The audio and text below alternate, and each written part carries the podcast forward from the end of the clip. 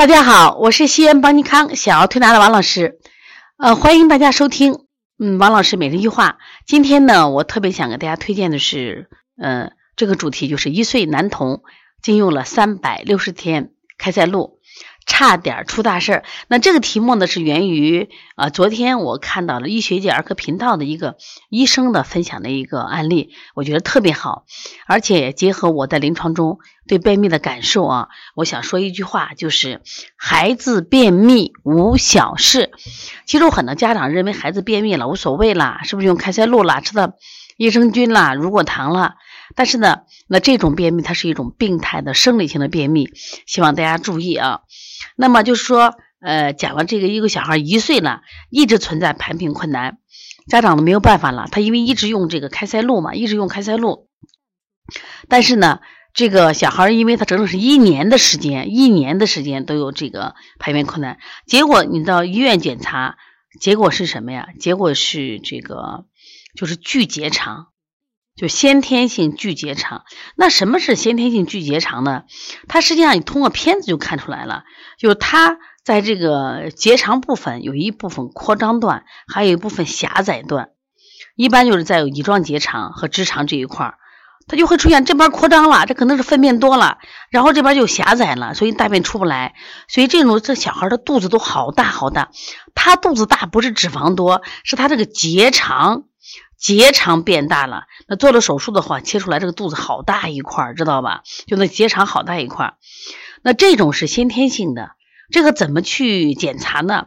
一般呢，我们要去除了症状，它症状是啥？它一般的话，它会这个就是从小这个胎便排出就延迟比别人慢三天五天。这种情况啊，另外这个顽固性便秘，吃益生菌呀、乳果糖呀，就反正就是用开塞露呀，反正不能解决根本问题。另外这个小孩腹大、腹胀，还有呕吐等，还有很伴随着营养不良、发育迟缓，还有呢，他有时会出现感染。这个病其实有人挺危险的啊，因为他肠道不通嘛，它一般就发生在他的这个远端的这种结肠啊，结肠。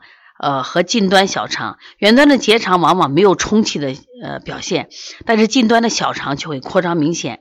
如果用这个西医的背肌灌肠，那可以发现，就远端狭窄的肠段和近端扩张的肠段，狭窄最常见的部分就是直肠与乙状啊结肠的远端。如果用医学里边这个金标准的话，是查什么？直肠黏膜的活检，发现肠黏膜缺少神经节细胞。那这种情况呢，其实也要建议大家去到医院去检查一下啊。